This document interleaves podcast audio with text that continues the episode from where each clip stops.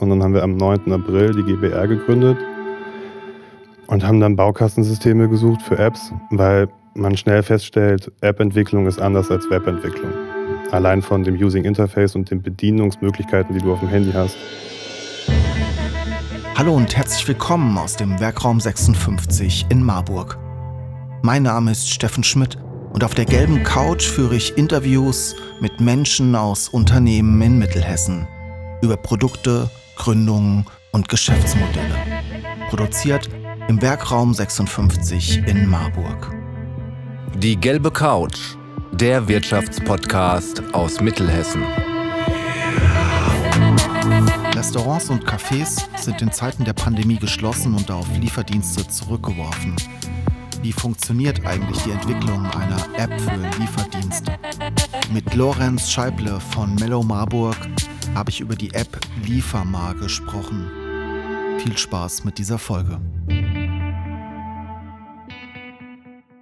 Ja, Lorenz, bevor wir einfach hier ohne Aufnahme zu drücken weitermachen, steigen wir mal direkt ein. Ihr habt eine App gebaut jetzt im letzten Jahr für die Marburger Gastronomie. Liefermar nennt sich das Ganze. Und darüber wollte ich jetzt mit dir quatschen. Aber zum Einstieg erzähl mal kurz, wer du bist und was du machst. Genau, also ich bin Lorenz Scheible. Ähm, ich komme gebürtig aus Marburg. Bin hier groß geworden, habe mal kurz einen Abseitssprung nach Berlin gemacht, ähm, nach meinem Realschulabschluss. Aber bin dann relativ zügig, auch nach ungefähr einem Jahr wieder her. Mm, und habe dann erstmal rumgejobbt, so, so habe währenddessen aber schon auch in der kreativen Szene und Kunst und so selber für mich gemacht. Und habe dann irgendwann ähm, ja, Ende 2017 habe ich mich selbstständig gemacht.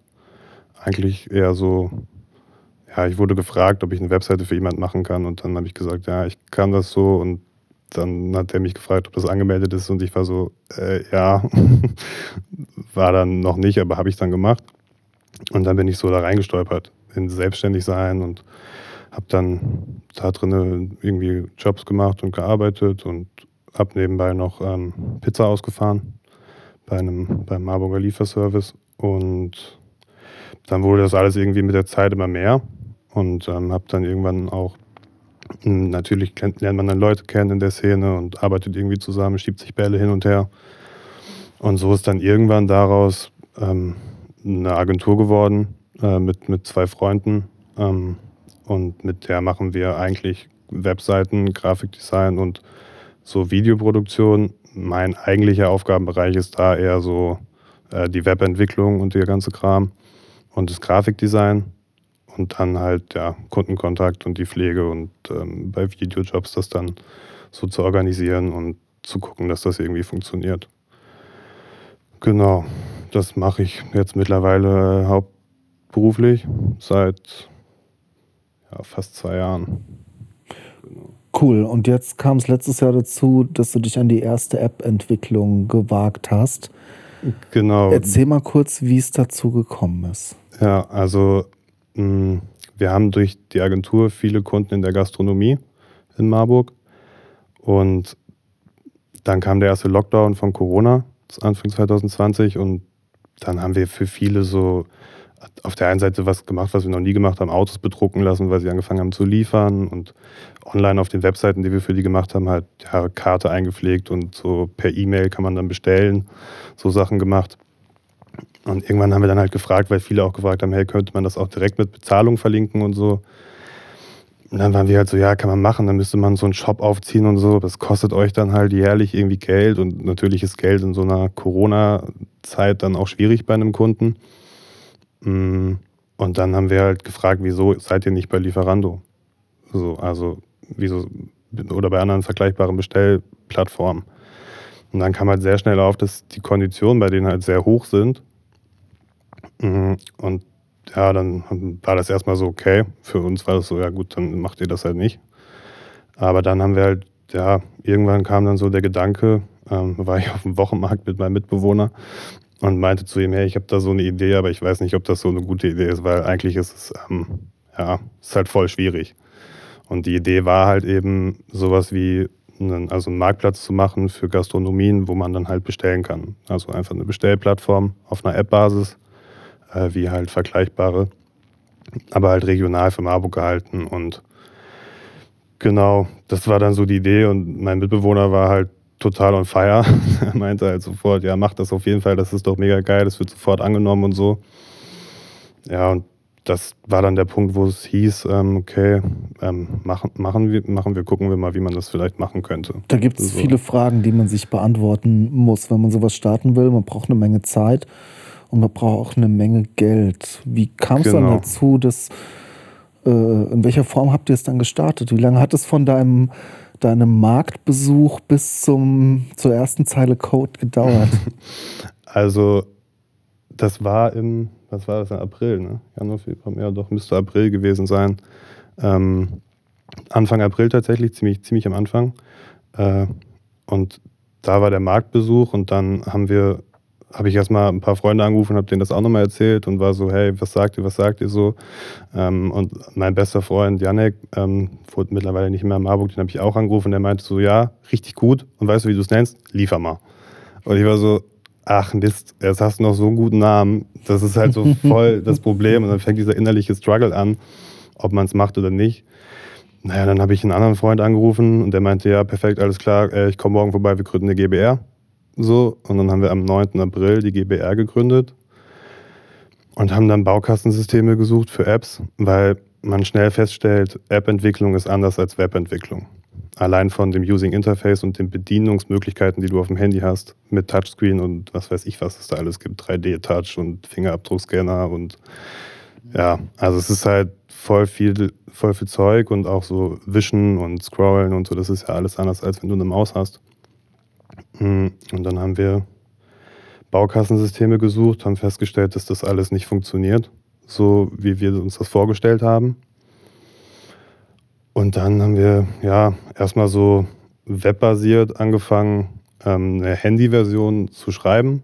Ähm, war dann auch irgendwie Im ganz HTML cool. Einfach. Ja, genau. Ah, ah. Einfach quasi ja, nur für Handy und nicht, gar nicht groß für, für ähm, Computerbildschirme. Mhm. Ja, und das war dann, was war das? Ja, Mai ungefähr. Und dann kamen halt viele, viele Faktoren auf einen zu. Da hat man andere Portale sich angeguckt, hat geguckt, was die können, was die nicht können, vor allem. Und da sind dann auch in Kontakt mit Restaurants viele Sachen auf einen zugekommen, wo man gemerkt hat, du kannst dein Logo nicht bearbeiten, ohne denen eine Mail zu schicken. Wo man sich erstmal so als junger Mensch mit ähm, ja, was Instagram, Facebook und alles, wo man sich so denkt, ich kann doch überall mein Profilbild einfach bearbeiten. Wieso, wieso soll das funktionieren? Also technisch funktioniert das ja. Wieso geht das nicht? Oder den Namen ändern oder den Lieferumkreis ändern und oder generell die Gerichte bearbeiten, kannst du nicht. Das kannst du bei keiner anderen Plattform. Wo wir dann so waren, okay, das sind aber alles Funktionen, die dürften ja nicht so schwierig sein. Mhm. Und dann haben wir halt angefangen, uns so eine To-Do-Liste zu machen mit Funktionen, wo wir gesagt haben, wenn es die gibt, gehen wir online und wir versuchen es jetzt hinzubekommen. Gab es so auch spezielle regionale Features, wo du sagen würdest, das waren jetzt wirklich so Dinge, die sind dann auch irgendwie Marburg-spezifisch? Mm, nicht, nicht, nicht direkt. Also es war schon so, dass halt Marburger Restaurants uns gesagt haben, hey, die Funktion wäre gut, wenn man das machen könnte oder das und so.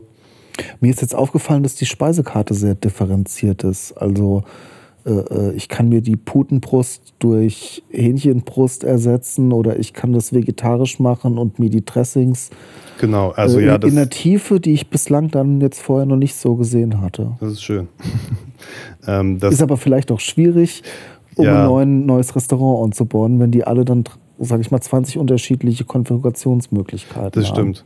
Das stimmt, aber das, ja, das ist zum Beispiel tatsächlich ein Aspekt. Wir haben halt, also wir haben halt auch Kunden von der Agentur im Gastrobereich, die jetzt halt auf so Restaurant gehen. Also die, die waren vorher nie ein Lieferservice und haben dann halt umstrukturiert und meinten halt auch, bei anderen Anbietern kannst du das halt nicht. Kannst du halt zum Beispiel nicht sagen, mein Gericht ist vegan und ist zum Beispiel auch eine Suppe. Da kannst du eins von wählen.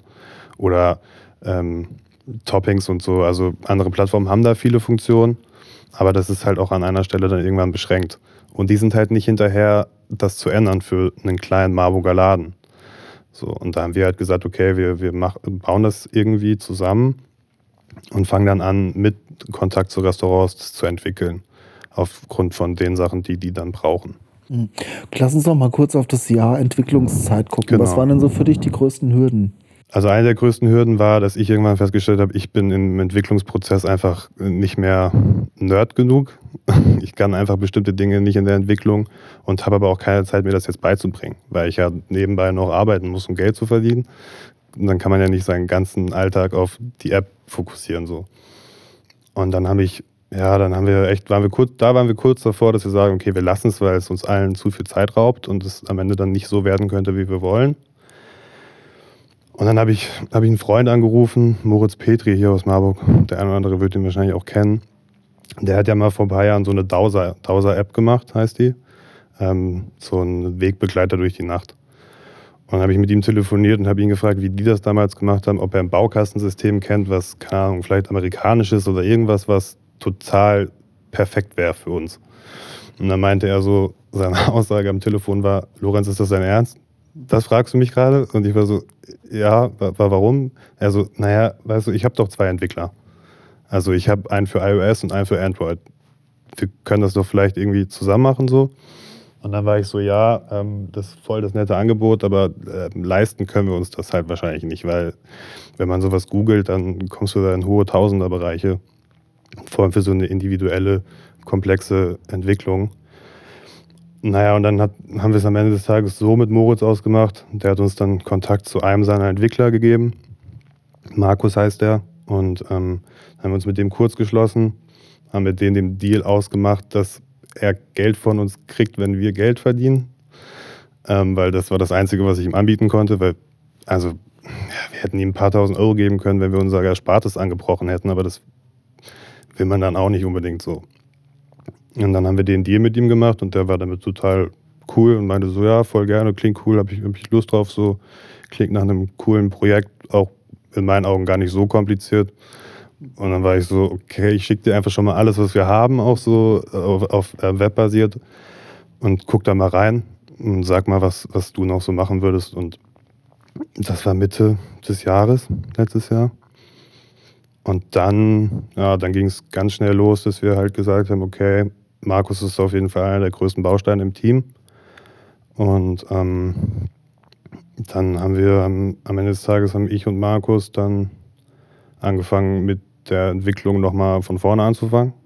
Ähm, und haben erstmal eine Android-App produziert, weil das tatsächlich in der Entwicklung auch einfacher ist als iOS. Ähm, genau. Und da ging es dann los und dann sind Markus und ich irgendwie immer weiter rein und in die Materie und haben geguckt, was andere Apps für Funktionen haben, was wäre cool bei uns und so und auf was verzichten wir vielleicht auch erstmal, damit man mal irgendwann wenigstens an den Start kommt. Weil, Hattet ihr eine Deadline für euch, wann ihr an den Start kommen wolltet? Ja, ich habe die immer gerne dann mal um zwei Wochen verschoben. Einfach weil, ja, dann kam das Problem und das hat nicht funktioniert und im Test hat dann irgendwo ein Bug gewesen und dann musst du halt auch immer, wenn du irgendeinen Fehler beheben willst, eine neue Version hochladen. Also es ist nicht so wie das bei, bei Webseiten, dass du einfach irgendwie auf Updaten klickst oder irgendwo auf den Server was Neues hochschiebst. So, das wird halt immer geprüft dann von Apple und von, von Google und so und die müssen das absegnen. Das ist ungefähr so ein Zyklus von 48 Stunden, den du dafür einplanen musst. Deswegen hat sich immer alles irgendwie lange verschoben, aber eigentlich war meine, meine Deadline im Kopf und das, was ich dann auch am Ende des Tages immer dem Team gesagt habe, war mal Ende Sommer dann war es mal Oktober und dann hat sich irgendwann geschoben und dann hieß es vor Weihnachten. Und vor Weihnachten waren wir dann auch eigentlich fertig mit allem. Dann kam halt das Problem, dass viele Restaurantbesitzer gesagt haben, ey Jungs, ohne Spaß ist cool, aber vor Weihnachten und Neujahr, ich, ich will da jetzt nichts Neues unterschreiben oder irgendwas anfangen. Ähm, kommt mal im Januar wieder. Und dann, ja, dann waren wir, also, war ein bisschen frustrierend einfach, weil man sich dachte, jetzt ist mal fertig und jetzt kommt eine Instanz, die sagt, nee, die du aber auch nicht umstimmen kannst. Und das ist auch eine berechtigte Meinung von denen. Äh, genau. Und ja, dann haben wir noch ein bisschen ausgefeilt und noch das eine oder andere hinzugefügt, wo wir dachten, okay, das hätten wir hinten angestellt, aber jetzt haben wir Zeit, noch ein paar, paar Wochen. Jetzt die App online. Wie ja, fühlt sich das an? Es war auf jeden Fall, ähm, also es war eigentlich ein trauriger Release, so, weil man ja auch nichts machen konnte durch den Lockdown. Man konnte jetzt nicht irgendwie Freunde einladen, die das ja auch so therapiemäßig das ganze Jahr mit dir durchgemacht haben. So, wenn irgendwas nicht funktioniert hat, bist du halt zu Freunden gegangen und hast dich irgendwie aufgeregt und warst irgendwie auch fertig. Mm, also konnte man gar nicht so richtig was machen. Aber es war aufregend. Also es war tatsächlich, ja, es war, war besonders. War ein merkwürdiger ähm, Punkt, dann tatsächlich so in diesem Backend-System von Google und von Apple auf Publish zu klicken. Und dann so ein paar Stunden später gehst du in den App Store oder in den Google Play Store und hast dann deine App da. Also das war auf jeden Fall nochmal aufregender als äh, bei einer Webseite. War auch aufregender, als das erstmal im Leben eine Webseite hochzuladen für einen Kunden tatsächlich. Wir im Werkraum 56 haben einen neuen Podcast gestartet. Auf der digitalen Ladentheke geht es um eure Themen. Es geht um die Produktion von Videos, Podcasts, Fotos und Texten. Abonniert uns auf allen gängigen Podcast-Portalen Hört einfach mal rein, wir freuen uns auf euer Feedback. Wenn ihr Themen für unsere digitale Ladentheke habt, schreibt uns doch einfach eine E-Mail an info@wr56.de. Wir freuen uns auf euer Feedback. Aber es bleibt ja jetzt auch aufregend und die Herausforderungen werden vielleicht auch nicht unbedingt geringer sozusagen, sondern die nächsten Hürden stehen bevor. Ich könnte mir vorstellen, dass jetzt für euch gerade seid ihr dran, Downloads zu bekommen für die App besonders hier regional. Genau, also Restaurants auf die Plattform zu bekommen und auch Nutzer zufriedenzustellen. Ja, es ist tatsächlich so, dass man das online stellt und dann ist es da und dann erzählst du es dem einen oder anderen und dann ähm, ist dieses Glücksgefühl ganz schnell wieder weg. Weil dann kommen die ersten Rückmeldungen und irgendwie jemand sagt, hey, ich weiß, das ist blöd, aber hier das funktioniert nicht und das funktioniert nicht oder das geht nicht, aber die Bestellung ist durchgegangen, aber irgendwie sieht es komisch aus. Kann man da vielleicht nicht das machen und da, da, das und also es, geht, es, passiert ganz schnell, dass ähm, eigentlich das, was vor dem Online-Stellen war, wieder voll das Thema wird und fast zehnmal so viel. Also es ist, es ist nicht so, dass man es online stellt und dann funktioniert es so. Oder ein Web, Website-Besucher guckt sich's an. Also man geht auf die Seite, guckt sich Bilder an oder so, sondern es ist halt schon so, dass es 24-7 erreichbar ist. Es muss funktionieren. Und es muss funktionieren. Und es ist halt klar abgestuft auf die Restaurantöffnungszeiten kannst du da drin wirklich was machen, so, aber ansonsten ist es rund um die Uhr da und es ist jetzt ja nicht so, dass man sie sich runterladen soll, um sich die Speisekarten durchzulesen, wie bei einer Webseite sich über einen Arzt was durchzulesen, sondern es ist ja darauf ausgelegt, dass jemand bestellt. Wie, wie, wie versucht ihr jetzt Restaurants auf die Plattform zu bekommen und Nutzer zu gewinnen? Genau, also Restaurants, wir hatten Glück natürlich, dass wir welche schon hatten, so, ähm, die gesagt haben, ja, wir machen mit, wenn es online ist. Und das war dann schon mal positiv, weil wir dadurch schon mal drei, vier hatten direkt am Anfang. Die haben sich auch alle sehr gefreut.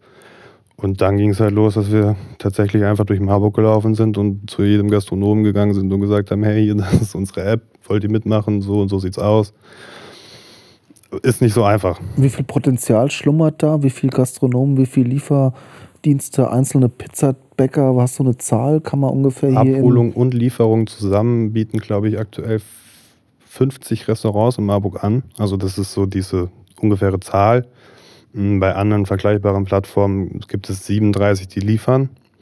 Das ist so das, was wir im besten Fall auch in naher Zukunft dann hätten. Oder die Hälfte oder um die 20 wäre wär schon sehr schön. Warum sollte man sich jetzt als Gastronom für Liefermar und nicht für Lieferando jetzt auch, sag ich mal, böse gesagt, für Liefermar mit so ein paar Bugs entscheiden. Lieferando ist doch schon ein funktionierendes System. Genau, also ein großer Aspekt ist natürlich, das wissen wahrscheinlich nicht die meisten, aber mh, hm, Lieferando hat zum Beispiel sehr hohe Provisionen, die du als Gastronom, als, als Gastronomiebesitzer zahlen musst ähm, pro Bestellung, also vom Gesamtumsatz einfach am Ende des Monats.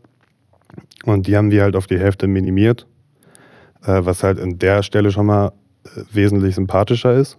Ähm, und eine Sache ist, bei uns ist es so, dass das Geld nach der Bestellung direkt zum Restaurantbesitzer geht. Also es landet gar nicht auf unserem Konto, sondern es geht direkt zu denen. Ob du mit PayPal zahlst, gut, Bargeld ja sowieso, ähm, oder Kartenzahlung oder so, da arbeiten wir auch noch dran, dass man jetzt Apple Pay und sowas drin hat. Und das Geld geht halt immer zu denen auf deren Konto.